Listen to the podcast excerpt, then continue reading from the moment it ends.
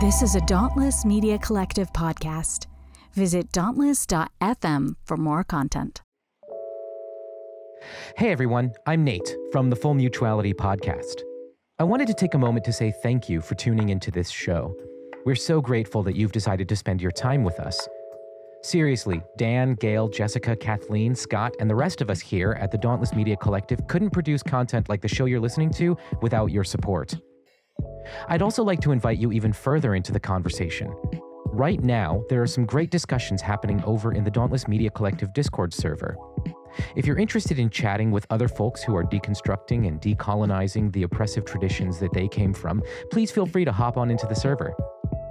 If you don't know what Discord is, it's a place where communities can gather online for chatting on a wide variety of topics. In our Discord server, we have channels devoted to general deconstruction conversations, some meme sharing, therapeutic venting about whatever religious bullshit you're currently dealing with, and even a channel specifically devoted to talking about the latest episodes of the podcast you're listening to right now. I hope you'll join us. You can log in directly to the Dauntless server by clicking the link in the show notes or heading to dauntless.fm and clicking the link in the top banner. See you there.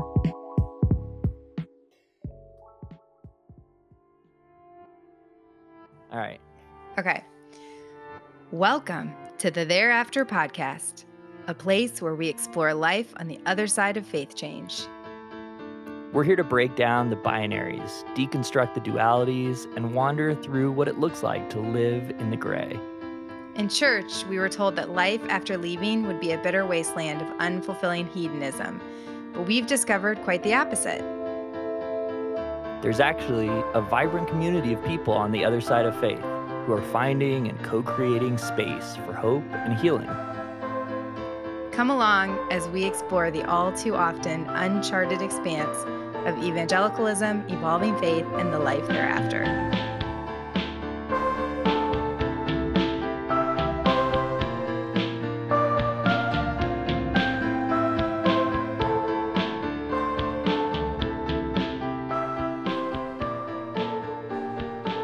Episode. Of the Thereafter podcast. We're so excited to be here, and we're riding high on an incredible time together in real life last weekend. Yeah, I, I think I said I had a euphoria hangover for the past three days. Is that is that a thing? Yeah, yeah, that's a good word for it. To be honest, I mean, it's a little like it brings up uh, the HBO show about kids doing drugs and having sex and whatnot because that's what euphoria well, I haven't watched triggers the in my show, so it doesn't bring that up for me. but also, yes, it was euphoric. It was a great experience. I felt like it was a natural high the entire extended weekend.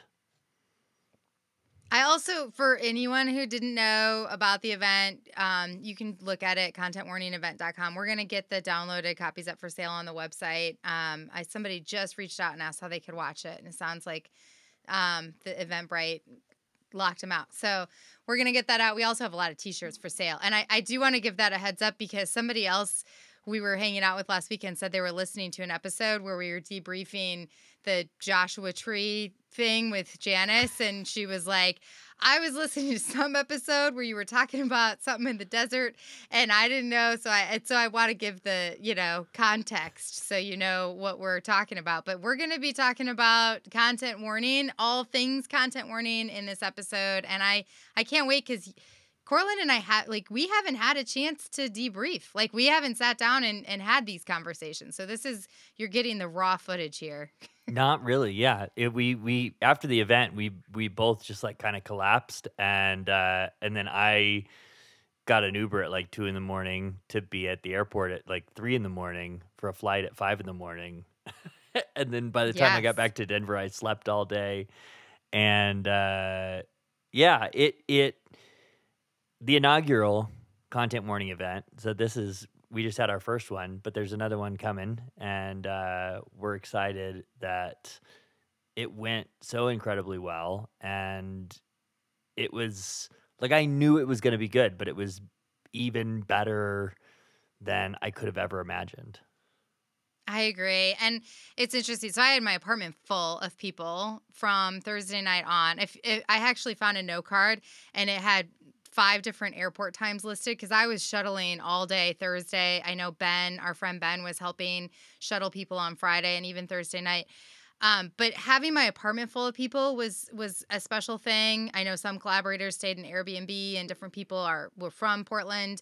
But we had so many conversations just in my van and in my apartment about the event, about other things, about um, just all kinds of things that I was like, this is why we're doing this event because these are the people I have these conversations with, and I just want to have them publicly. I just want all of us to have this conversation. It would just, whether it was about music or homelessness or women's rights, like this just naturally we're having these conversations, and we just wanted to bring them into a, a into the light, right? I guess is I don't know a different way to say that.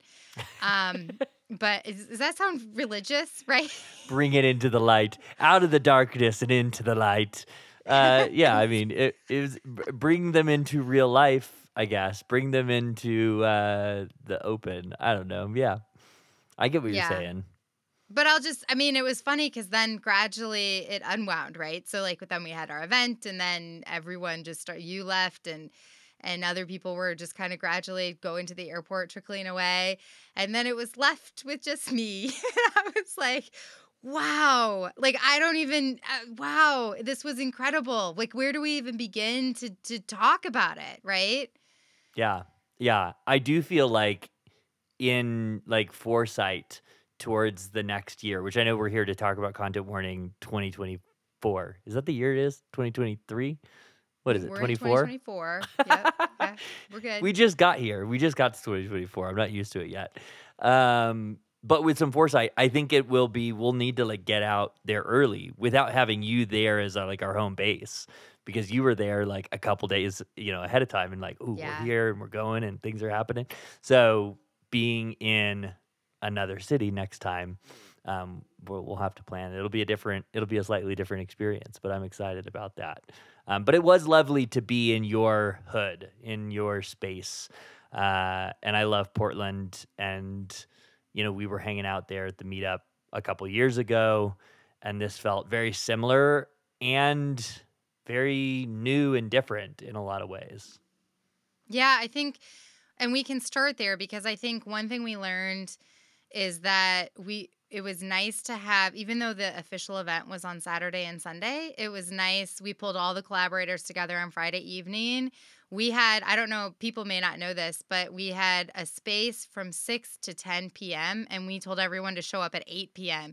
And the collaborators had what I call a rehearsal dinner where we just kind of went through the plan and just and and I think my big intent for that was also because if people checked out the event, if people were part of it, it wasn't like we had a keynote speaker. I got that a lot of people said, "I'm so glad you didn't have a keynote speaker." That was it was an interesting piece of feedback, but it wasn't like we were highlighting one person or even that our collaborators were preparing a speech or a thing. Um, I had asked them to prepare some like maybe topics that within their panel that they would maybe want to touch on, but nothing really fancy. And that was kind of the, the tone I wanted to set because it wasn't this formal thing. The reason I had wanted and the reason we all kind of talked about who would be at the table was because of the brain power in that space. And knowing that as long as the panels had the right brains on them then they would be executed the way that um, the, the way that we really wanted. And that i mean i think that worked out really well.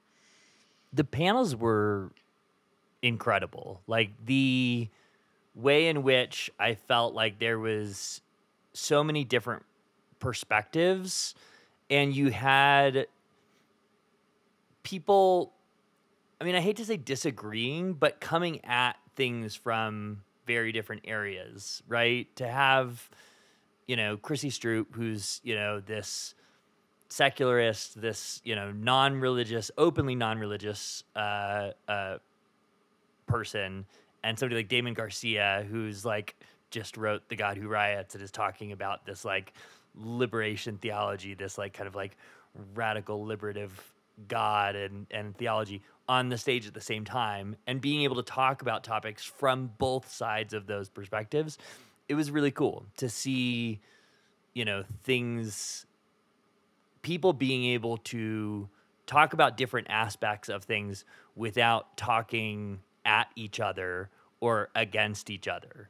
And I don't think that that's something that happens a lot. Like I haven't Absolutely. seen that sort of thing happen a lot. Yeah, absolutely. And I think too, I think there was some a good amount of time because we had participants that also asked questions and were interactive and I think that even having a space to hang out on Friday night was was really nice because really trying to decentralize or kind of remove a hierarchy because I at the end of the day my expertise and my background is in education it's not in faith deconstruction, right? But I have a lot of thoughts about it based on my lived experience, and everyone else at the table has a lot of thoughts. And some people have theology degrees, and some people have um, just experience. And so I think it's just having. And, and, and then having the participants too with experience and questions and, and pieces so i think it all added together because it was it, that was the intention was to not just have people on a stage giving you facts and information but to have an environment where we would just have rich conversation, whether it was in the form of a more structured format like a panel, or whether it was Friday night hanging out after, you know, we had met and, and just having a space to just talk and relax. Yeah. Or if it was Saturday night at the lesbian bar, dancing dancing to 90s tunes. or karaoke on Saturday. Or at karaoke, which was literally like one of the greatest karaoke experiences. Like especially my song, right? Your song was the one that was front of mind when I was just thinking about this. Uh, Can I just tell people what happened if they weren't there? Because here's the thing do. it was so embarrassing that the thing that I can take away from it was that I have a really great story to tell about it. So, you know, it's like. Absolutely, which is which is the goal. Always. So I'm terrible at karaoke, but I've always desired to get up and just belt out songs. But I feel like as people were going up there, they were really good. Like people were blowing me away with their talent, right? yeah, it was. Some people were pretty incredible. So yeah, the one thing that I had going for me is I picked a song called "I'm Alright" by Jo Dee Messina, which I know all the lyrics to, and I can rock that karaoke in my car all day long. And so I don't know what happened, but I was I got up and started to give the disclaimer about how I know you think I might wow you with my special singing talent and my special karaoke skills, but actually I'm going to just set the bar very low so that you know that I am not going to be good at karaoke. And while I'm giving the disclaimer, the first verse of the song is just running. and I had no idea. Everyone, like, I think the way Justin Gentry put it is everyone was in on the joke except me. The words are just scrolling by behind you as you're speaking, and everyone's like, "She's missing it." It's it's just going by. it was great. Oh, but I think we had, we, I mean, Saturday was a full day of content. We had five panels. We had three in the morning. We had a break for lunch. We had two in the afternoon. We had a break, and then we had karaoke. It was a full day. And I think the karaoke and then those that went out to the lesbian bar, it was a nice release at the end because it was like, okay, we've had some heavy conversation. Now we're going to have fun and hang out and relax for a little bit, right? Yeah. The the joy that I felt from everyone was was like super real and super unique um for a lot of folks that don't know each you know it it wasn't like there was a lot of people there that I knew but the bulk of the people that I spent a lot of time with were new people that I met there and felt this instant camaraderie and this instant connection and ease of relationship with. And that is just a really kind of unexplainable phenomenon to have people who who within a day feel like yeah you're my people like we get each other in a really unique way i also think that there was this aspect of so many of the people in attendance had come from areas of feeling like, you know, maybe they had run, whether there was ministry or they had run church things before or whatever, and being able, I think Jess said it. Jess was one of the people that I met this weekend who uh, I just, they were incredible. And they were like, I've been in a lot of spaces that, how did they put it? They were like, I've been in a lot of spaces that were working hard to be open or accepting. And yet, this is really one of the first times I feel like it's a space for me, made for me, made for me to be. Mm. In attendance. I don't know. I wish I could say it the way they said it. but it was really I was like, "Yes, that's what we wanted to do" as soon as they they had said that. And that's the, um, Jess Grace Garcia is the host, uh, co-host of Lavender Mafia podcast, and um, just want to give a shout out because they were there and um, I got to know them, which was great. Um, but I yes, think it was I like agree. it was like they were saying I've been in spaces that I was welcome in, but not particular specifically designed for me. It's like, yeah, you're welcome here in this space. You know, we we, you know, we allow for you to be here, but they were like this feels like a space that was made with me in mind. Mhm. And that just fucking hit me in a way that was super meaningful. And uh, I was DMing with them today, and they sent me a selfie. They're like, "I'm wearing the shirt," uh, and I was like, "Oh my god, yes! So many memories." I, I've been DMing with so many people uh, from the weekend as I've been processing everything.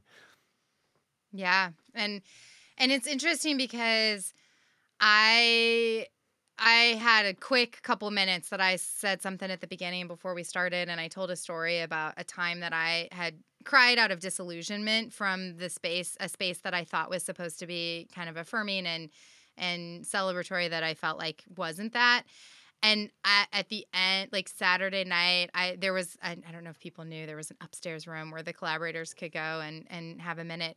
And i was up there and it was just me and benji and i think justin gentry and a couple people. And i was like look at look at this. Like look at what happened. Look at what's happening. People are connecting. This is what i wanted. I wanted an affirming space. And i could not have done it by myself. I don't have the wisdom and the knowledge and the experience that everyone brought to the table. I don't have what the panelists have. I just wanted, like I've said before, to be that barista, to turn on the lights and open the doors and have people come in. And I bawled. Like I just burst into tears because I, but out of joy. Like it was so different, such a different feeling of, okay, this is coming together and we're able to create spaces because so many of us for so long have longed for the type of community that we had in church spaces and we're we've been kind of wandering around looking for that and not having a place that pulls us together in this way that centers and celebrates folks that historically haven't been centered and celebrated you know Yes. Yeah, absolutely. It it it's so much more than just the community piece, but that's a huge part of it. And it's so much more than just like the content piece, but like without that it would be lacking. That's a huge part of it as well. and our And online so- community too the online I I was so grateful for the fact that we had the amazing AV team that we did who Yes. were able to just guarantee that things were going to work. There was a team of people that were making sure the cameras were running, making sure the screens were happening, making sure that the stream was happening and so we could really just focus on hanging out and sharing the experience with those who were online. Uh, I was online chatting with live attendees for the first session. Um, Ross was there throughout the entire event and not having to think about um, a poorly thought out live experience mm-hmm was such a game changer for allowing us to really authentically engage with those who were intending attending live. Yeah. And and I think there were some really great discussions happening there. There was some really great community, and then and, and just interactions and questions that came into it. I, I I do have to say because you bring up the the venue and the tech team that was behind the digital folks that were behind the online piece. There was a moment I can't remember, maybe at dinner, where I was like, I wonder what they they think of this event because I don't know that they've seen other and they said like they've hosted Planned Parenthood and they've you know we're in Portland so you get these kind of unique niche events but I was like I just I kind of wonder what they're thinking as we're having these discussions and sure enough I go back and there was the team was there were a couple guys and there was a woman that was on the you know kind of running lead on the show and um, she pulled me aside and she was like I never really understood what what event you were doing but I just got to tell you I used to be a Jehovah's Witness. I loved it. I loved it. She was like, this is incredible. And I think there's some people that they leave those spaces and don't realize there's this whole world of hashtag deconstruction or whatever it is. And so it's like, oh, there are people out here building community in other ways. That's cool, you know? Yeah.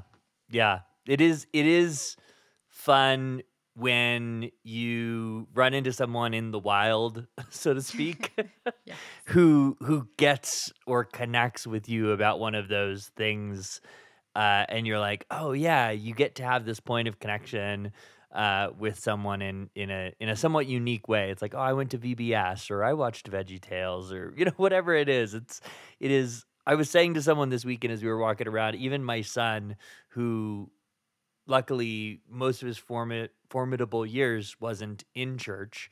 Um, you know he was in church in the nursery and stuff when i was in ministry but that was hell eight ten years ago almost now. And now he's 12 so he doesn't remember much of that but he's still like he'll send me a youtube short you know that's like a veggie tales joke or something and he's like dad this is like some shit that like you talk about on your podcast you know like he uh, he knows that there's there's this like connective nostalgic thing about it even though he he didn't experience it Yeah. um and i like that Yeah, my kids have picked up on some of that too. That's funny. Whew. It, it's interesting. Um, and then we had Sunday and we wrapped up and we announced that we're going to be in Atlanta in 2025, which we're so pumped about. Um, and then some of us, a few of us were kind of trickling around and we went out for, for, we went to Mississippi Avenue and had tacos at Por Qué No and, or, um, whatever people had. But I loved that we were sitting around having a conversation as kind of a post. It was just a few collaborators and a couple other participants. And I said, okay, what's one thing that you would keep and one thing that you would add or change? And kind of the general, let's keep this, was the vibe, eh, which is so funny because it's not something that eh, you can really intentionally cultivate. Kind of. But also, can we talk about that piece for a minute? Like, just the vibe. Because that's, as I've had conversations with people, they're like, I just loved the vibe. What is it? What was the vibe? What What is that vibe that people are feeling? i i really do think it has to do with what was centered um i really do believe and feel like queerness was really centered at the event. I think women were really centered at the event at the event. Um i think transness was centered at the event. So i think that these things that very typically again even at welcoming spaces still tend to be on the margins it's like Mhm. oh well we're you know progressive and affirming and so like we have queer people we have trans people you know like oh we have women on staff or you know but like all of those things felt at the very center of the room and the center Mhm. of the vibe and i think that that is a really important part of the vibe being what it was um what do you think I would add I would add race to that. I think we had a variety of perspectives. Um and I would say what was missing from that was disability. And that was brought up at the at the event. Somebody said, "Hey, like I'm looking at all these sessions and we were very we really wanted to make the event accessible, but I think going forward we could do a much better job of elevating voices of people with disabilities and that's something that's feedback I take to heart because I was so happy that someone felt comfortable to give that feedback. And I, I do think it's important and I think it's true that um, that was a voice that was missing in a perspective. While we did have, as Ashley pointed out on a panel, we did have folks with neurodivergence and invisible disabilities, but yet it still wasn't centered in the same way that some other intersectional identities were. Um, but I also think that I, I think that that piece comes from, and, and we've had this conversation before, but it's not about like, hey, let's you and I, Cortland and Meghan, plan an event and it would probably look good on a website if we had this this and this identity represented. That's not i mean i think that's the piece that's different because i think the the approach that we have and we've had this on the podcast with our guests the approach that we've had is if we don't have diverse perspectives at the table we're missing out. There's just perspectives. If if different people that bring unique intersectional perspectives don't come we're just missing out. And i think we caught that in the panels because even every panel had multiple perspectives you know? It's not like it's not like janice can get up and she's speaking the one black women's experience perspective. It's like she is giving her perspective from her experience that if we don't have, we're missing out on. Ashley's giving her perspective. Everyone is bringing their own lived experience and perspective. Um, and and so much richness to that, right? And I think we can't replicate that with, you know, just fill in the slots here. I think that we it was the right people that were collaborators. Yeah. And I and I think that they're from my like point of view is an intentionality that I have about breaking down hierarchies mm-hmm. uh, and and I think whether other folks notice it or not it definitely was an intentional place I was coming from in how I engaged with the weekend to try to make every person in attendance feel like they were an active participant in making the space that we were making together whether yes. that be in engaging in q&a's or in conversations around the tables or conversations at lunch or dinner or at karaoke it it really felt to me and i hope that it felt to others like we weren't there to create hierarchies of power or influence, but really to intentionally do the opposite. Yeah. To to break down some of those power dynamics and say, "Oh, everyone in this space has something to bring and something to add to creating this experience we're having together. And I think size of event is as an important piece of that, right? And even as the online like was a little bit bigger, it still felt like we had multiple people engaging and I have to shout out Jared who's just been like one of the most long time most engaged people in everything we've ever done mm-hmm. virtually he was there in the chat and he was engaging. There was other people who have been really active, Beth, Beth in our community who who was there and engaging and listening and tagging people in when there was, you know, needs somebody, you know, couldn't uh, access to the stream or, you know, the chat window. Originally the chat window for our online experience was like four inches by four inches on the screen. and it was like you could only ever see like one message or two messages at a time. And there was a few people in uh, in the Discord saying, I'm trying to hack the code, the CSS of the page to try to make it bigger and expand it. And somebody found a workaround. And luckily, like I said, our AV team, who was just amazing for the weekend, found a way for us to have that open in a whole other window so it was way easier to see what was going on in the chat.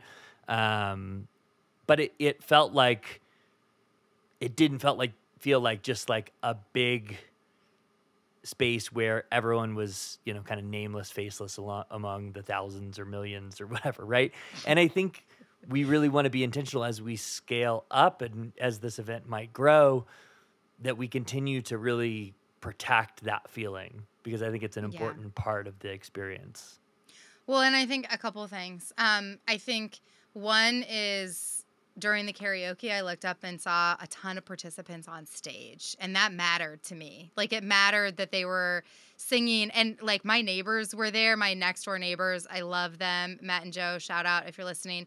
Um, rocked an edition of Almost Paradise, and they had a couple songs they sang.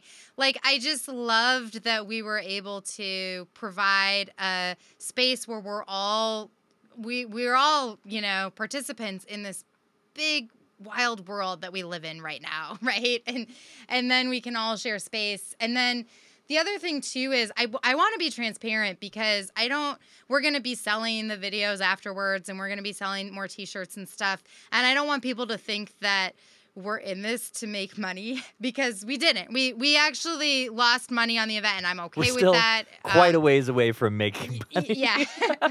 We did we did not break even and i'm okay with that. I had i had a- some money set aside. I was a sponsor of the event and there were a few other sponsors. Um, but i i want that to be transparent going forward because we never want to come to this event like ooh, how can we market this and now be rich and now have quit our jobs? It, like, that's not where this is going. We're not planning to, we, we aren't quitting our day jobs. We, we're using our day jobs to pay the bills for events like this. But, um, Luckily, I have a job that I have the flexibility where I can take a couple days of vacation so that I can, you know, set aside time during that weekend and then go on back to my job, which was really hard to show up on Tuesday. But I just want to be clear because as we're marketing it, I don't want people to think like, what oh they want to sell the content? Now no we're we're just trying to honor the work and the value that the folks that were collaborators brought to the table by um, putting that behind a paywall and still making sure that we can continue to finish funding this event and fund future events. Um, so I, I just wanted to mention that. Yeah, I, I I think that that's a really important piece to mention, and also that we have always, you know, this podcast um, has always been a like a, a, a hobby that's cost money Yeah. versus make money, um, but but also we've always wanted to make it clear that if money was a barrier, we want to figure out how we can get access to community. We don't want to hold community behind a paywall, right? And so yes I think that 100% we have always said that and and if people even going into this event, you know, Meghan had had said several times across social media, like if if money really is a barrier for getting access to community or content, like let us know and we'll make sure that you can get access to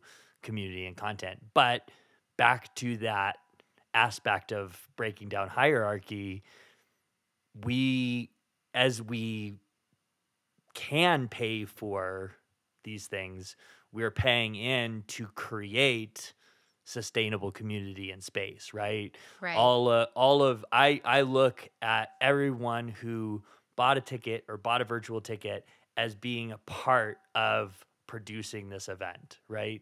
They are the ones along with Meghan yourself and myself and others who put up funds to make this event happen.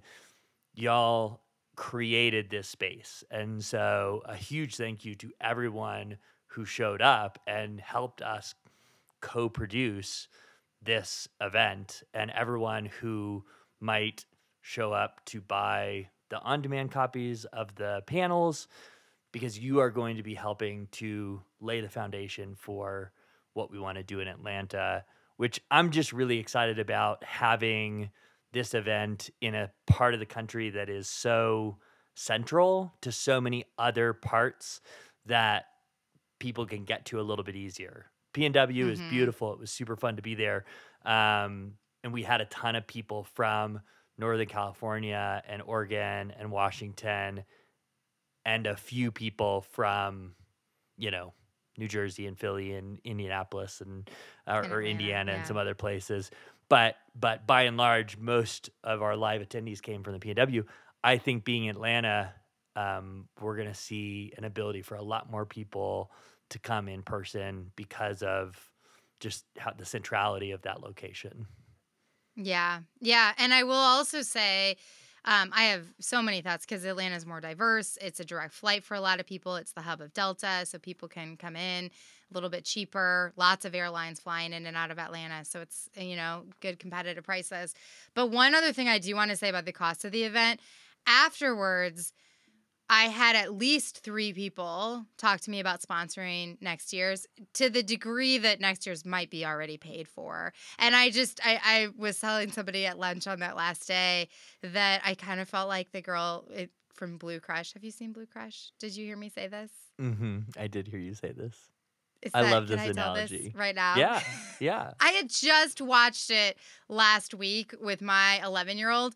And um, so I felt like at the end, and I, I'm going to spoil it, but it's a movie from like the 90s. Spoiler so alert. it- yeah, spoiler alert.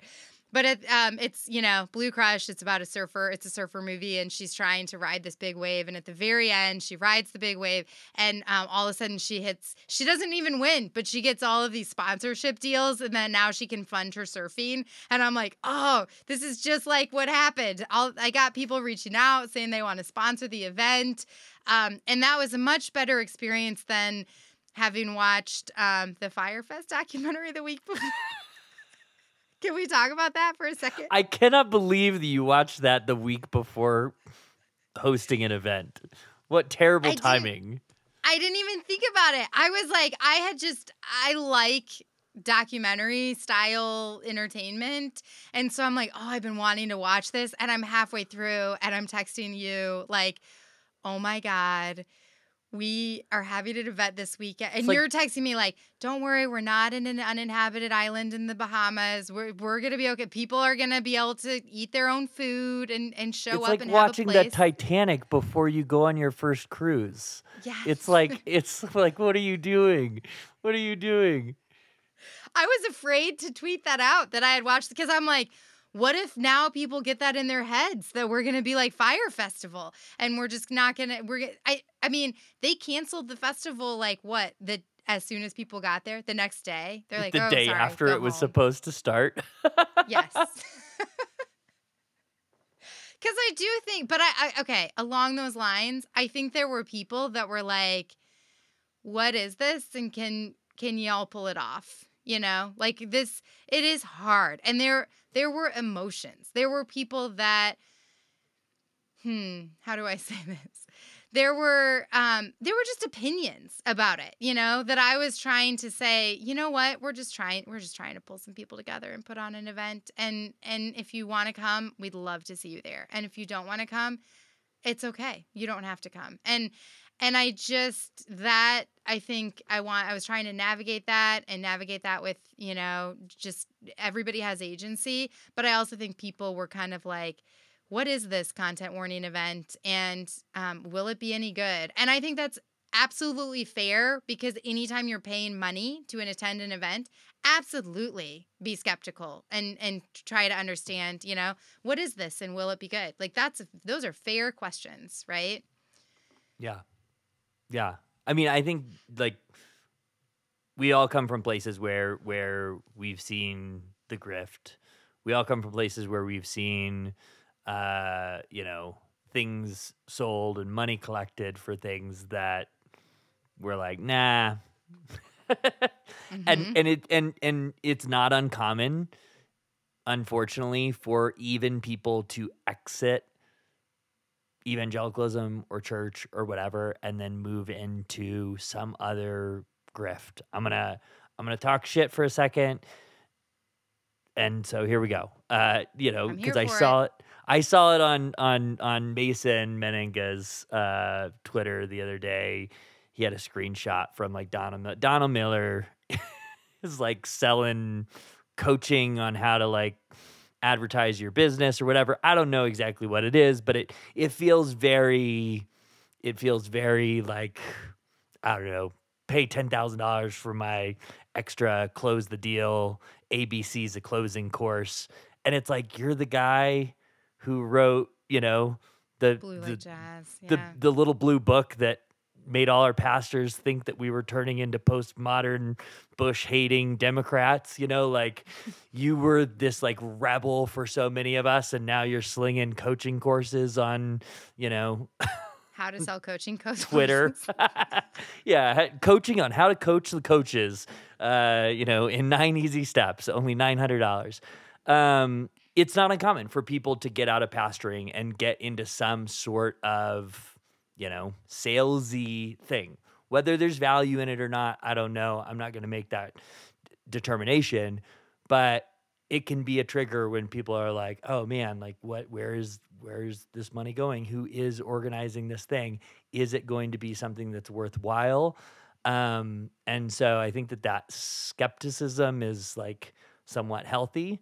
Um but hopefully I'm I'm really hopeful that this event for those who attended, for those who watched online, for those who just kind of like uh, observed from the social media stands as we as we did this little thing in Portland.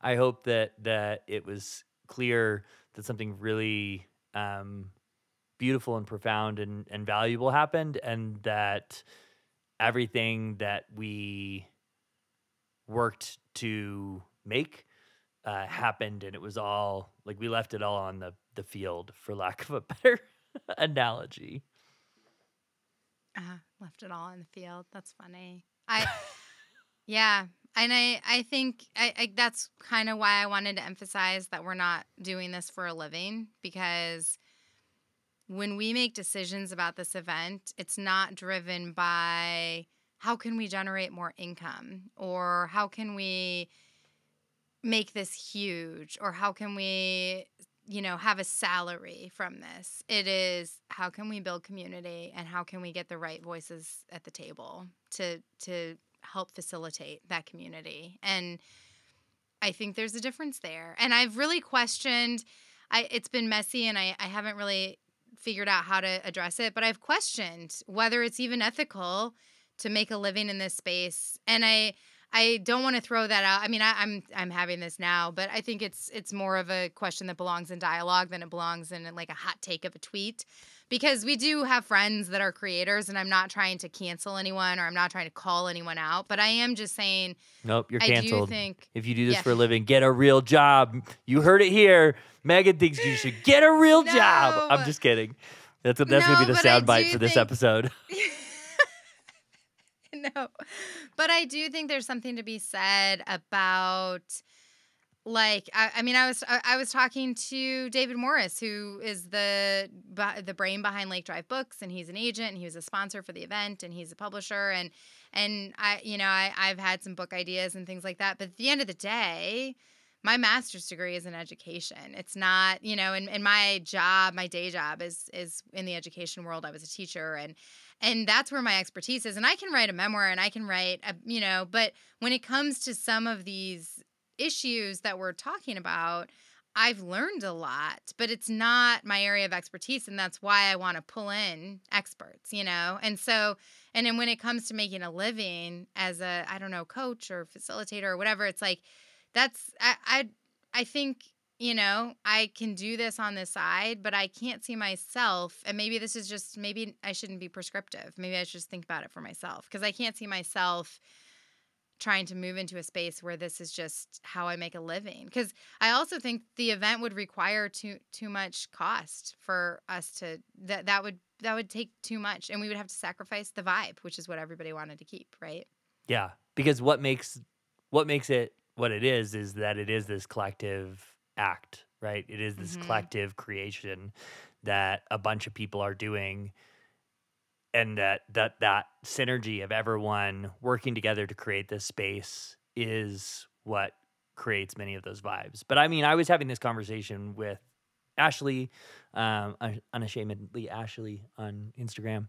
Uh, she's been on the show. She's great, and we were both saying very similar things. She was like, "I don't, I don't ever want to be in a position where."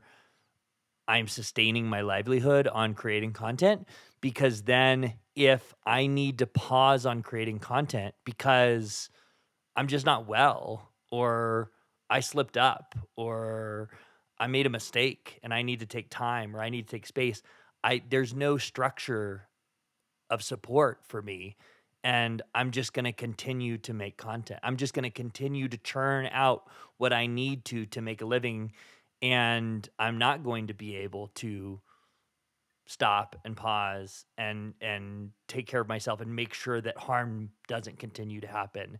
And I think we've seen that in cases where creators don't have a way when they're asked to like hey pause for a second and think about what's happening because we're people we're we're just human beings right and if and if i am getting into a place of unhealth and I cause some harm, you, Meghan, can go, Cortland, sit down for a second. You're harming Mm-hmm. people. We love you. We care about you. We need you to like not be on the mic for a minute because the community matters and you matter and we need you to not be doing this. I can do that and I can still feed my family.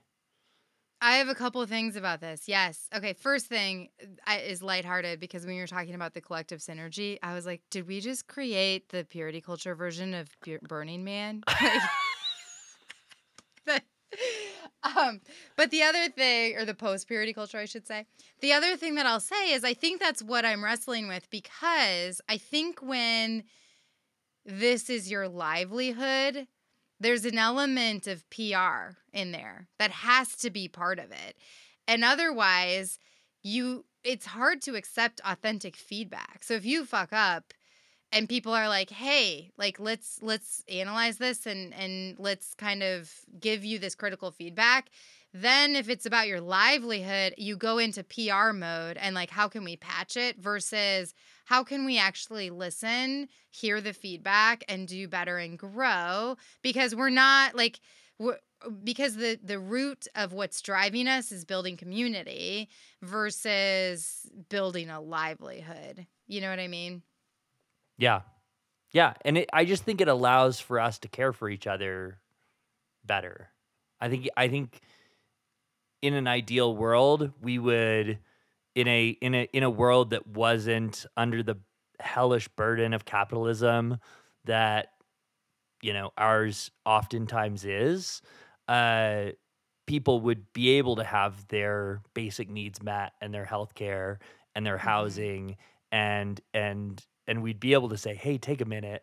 But but because of the ferocious animal that is capitalism and consumption when we commodify content and then we pedestal content creators and then we expect them not to fail and not to fuck up and when they do they're expected to essentially just power through in order to survive we are setting it up for we're we're really buying into a system that is going to continue to like have this cycle of harm.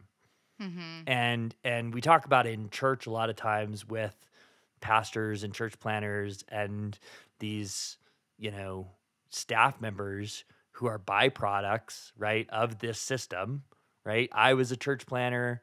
I was an associate pastor. I was a youth pastor who was like i can't uh, go against this whole system, whether it be my denomination or my megachurch or my my employer, because that means I won't be able to feed my family, right? That means, and so once you're in this system, so we need to like we talked about this at the event a lot. We need to reimagine new systems, new Mhm. ways of creating sustainable community that aren't how do we turn content warning into a corporate entity that can like you know have a staff Right. right right. Oh it's like man. how do we do this in a different way? And you see people doing this in business with co-ops and with other models to go like, okay, how do we create community that is sustainable, that does cost money, that has to exist within capitalism, right? But Mm-hmm. we could maybe go at this a different way that thinks about people first. Um, and so, anyway, we kind of got off topic, but it's no, fun I, to I'm envision. here for it. I think that's part of this conversation for sure. I, I, I definitely think it is, and um, I, I think that's part of that vibe that we had, and that's far, part of that piece. And I also think the piece you said about having spaces where we're centering folks that you, because I, I, I think and I had a conversation with somebody that was a participant today um, that was a cis het white male that's like, I'm not used to being in spaces where I'm the minority, right? And also, I think there's a shift that happens when it, it kind of reminds me of like, I think sometimes white students in elementary school will be re- reading given books by white authors and perspectives that are white. And then um, i've heard of it happening where a book will be assigned in high school that's like a and hopefully this isn't happening anymore by the way. I'm hoping there's diverse perspectives all through elementary school. But i've seen this happen where a book will be assigned in high school that has a black perspective or a mexican perspective and a white student will be like why would i read this book? It doesn't really apply to me. And it's like they've never realized that everyone else but them has had to look through the white perspective that has been given to them and try to figure out how that applies to them and i think suddenly there's this flip that's happening where people are able to walk into a room and realize holy shit even though i'm not trans I learned so much from a trans experience and from someone giving that perspective. And even though I'm not black, I learned so much from that black perspective. And I and and knowing that, you know, black people are not a monolith, that there's all different diverse perspectives even among black people, but like just bringing in those voices and seeing like I don't necessarily like there, there's perspectives that I need to branch out and listen to that I didn't intentionally seek out prior. And I had friends that were like, I'm fiercely monogamous. I, I don't, I, I don't really need, you know, know what that's going to bring up for me. And they were like, I learned so much about how I'm going to interact with my relationships outside of my marriage as far as friendships and pieces like that that in that non-monogamy session. So I think people are starting to realize like, oh, this is the value of all of those perspe- perspectives. Yeah. Yeah. And I I mean I think you hit it right on. And we've we've kind of like gone over and over this piece, but I it's it's kind of cool to go over and over again because it's making it more palatable in my mind as we process that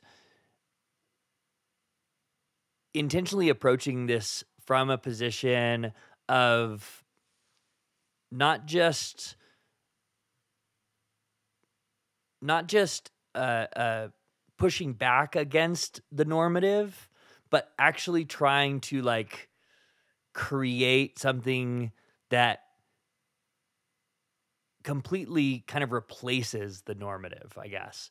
You know, it's like we're not going to just go like, okay, we know straight is the normal, but here's a queer experience. It's kind of like, no, no, we're going to start with the queer experience and then maybe we'll contrast it with the straight experience, but it doesn't always have to be framed that way. The trans Mhm. experience doesn't always have to be framed in Outside a typical experience. Yes. in conjunction with or in contrast to a cis experience. It can just exist as its own thing. The Right. the black experience doesn't have to always be given next to or in contrast to the white experience. We we don't have to hold and talk about and and think about and observe queerness always in contrast with heteronormativity sometimes we can start with queerness and if we get to heteronormativity maybe that will will contrast it but it doesn't have to be spoken about in context with that Yes. right and i think that that is a really different approach and a new imaginative way to think about some of these topics especially in a culture that likes to like frame everything around a very normative lens How do we make Mhm. queerness look as much like heterosexuals as possible, right? Mm-hmm. Yeah. I don't know. I mean, I'll be processing for we we we're gonna meet with our collaborators on Monday and and have a little debrief. I'll be processing for a while. I don't know that I have much more to say. Just that I was I, I well I, okay. I have one more thing. Can I say one more thing? Absolutely, you can. a random thought that I had this weekend was um, I don't know. I, th- I thought about my parents and just like, I wish they could look at that and be proud because I'm really fucking proud of that work and what happened that weekend and and I'm going to give them credit because I'm not this isn't about demonizing my parents. My parents are great, right? But I've put a lot of distance between what I share with them, and so I wouldn't I, I wouldn't say that I've even given them an opportunity to let them in to to allow them the opportunity to be proud.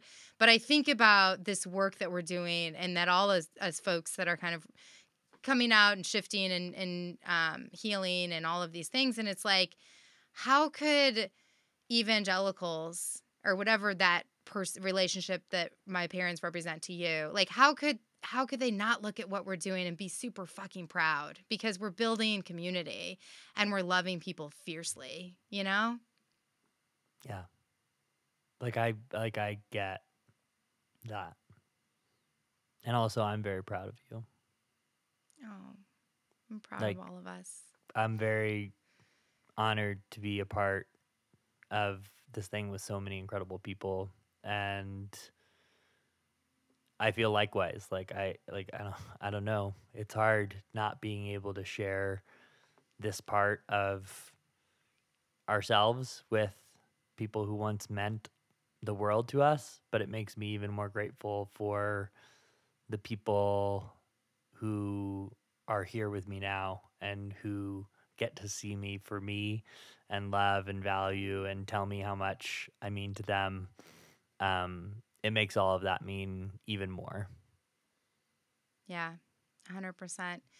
I will. I just, we gave a couple shout outs at the event to some people that were doing some stuff behind the scenes, but I just want to give another shout out to, to Justin Gentry, who has an ability to take the anxiety in my brain and organize it into an Excel spreadsheet with very like clear tasks that can be checked off. And um, I don't know if we would have pulled the, the this event off without his organization and kind of project management skills. So I just want to add that on here too. So He was absolutely incredible. I told so many people, and this is no, um, this is no no shade against Tori because I feel so I'm very kindred with Tori.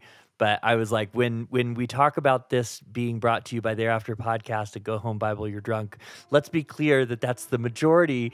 Meghan from Thereafter Podcast and Justin from Go Home Bible You're Drunk, with a little flair from Cortland and Tori I love uh, that. because that's that's definitely how I felt. You guys carried so much of the on the ground logistics for making this happen, and it never would have happened without either one of you.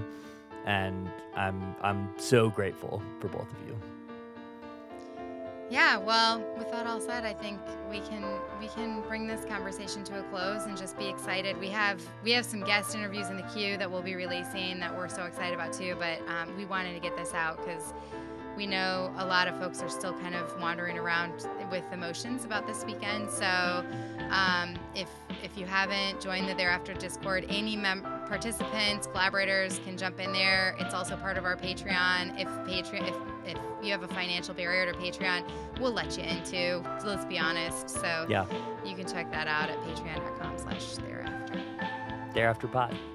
Thereafter pod, sorry. Yep, yep, absolutely. Um, well, yeah, we'll spare you the, the, the intricacies of where to find us. If if you've gotten to this point, you don't know where to find us, just go to the show notes. It's in there. Uh, and we'll be back next week with another episode. Uh, until then.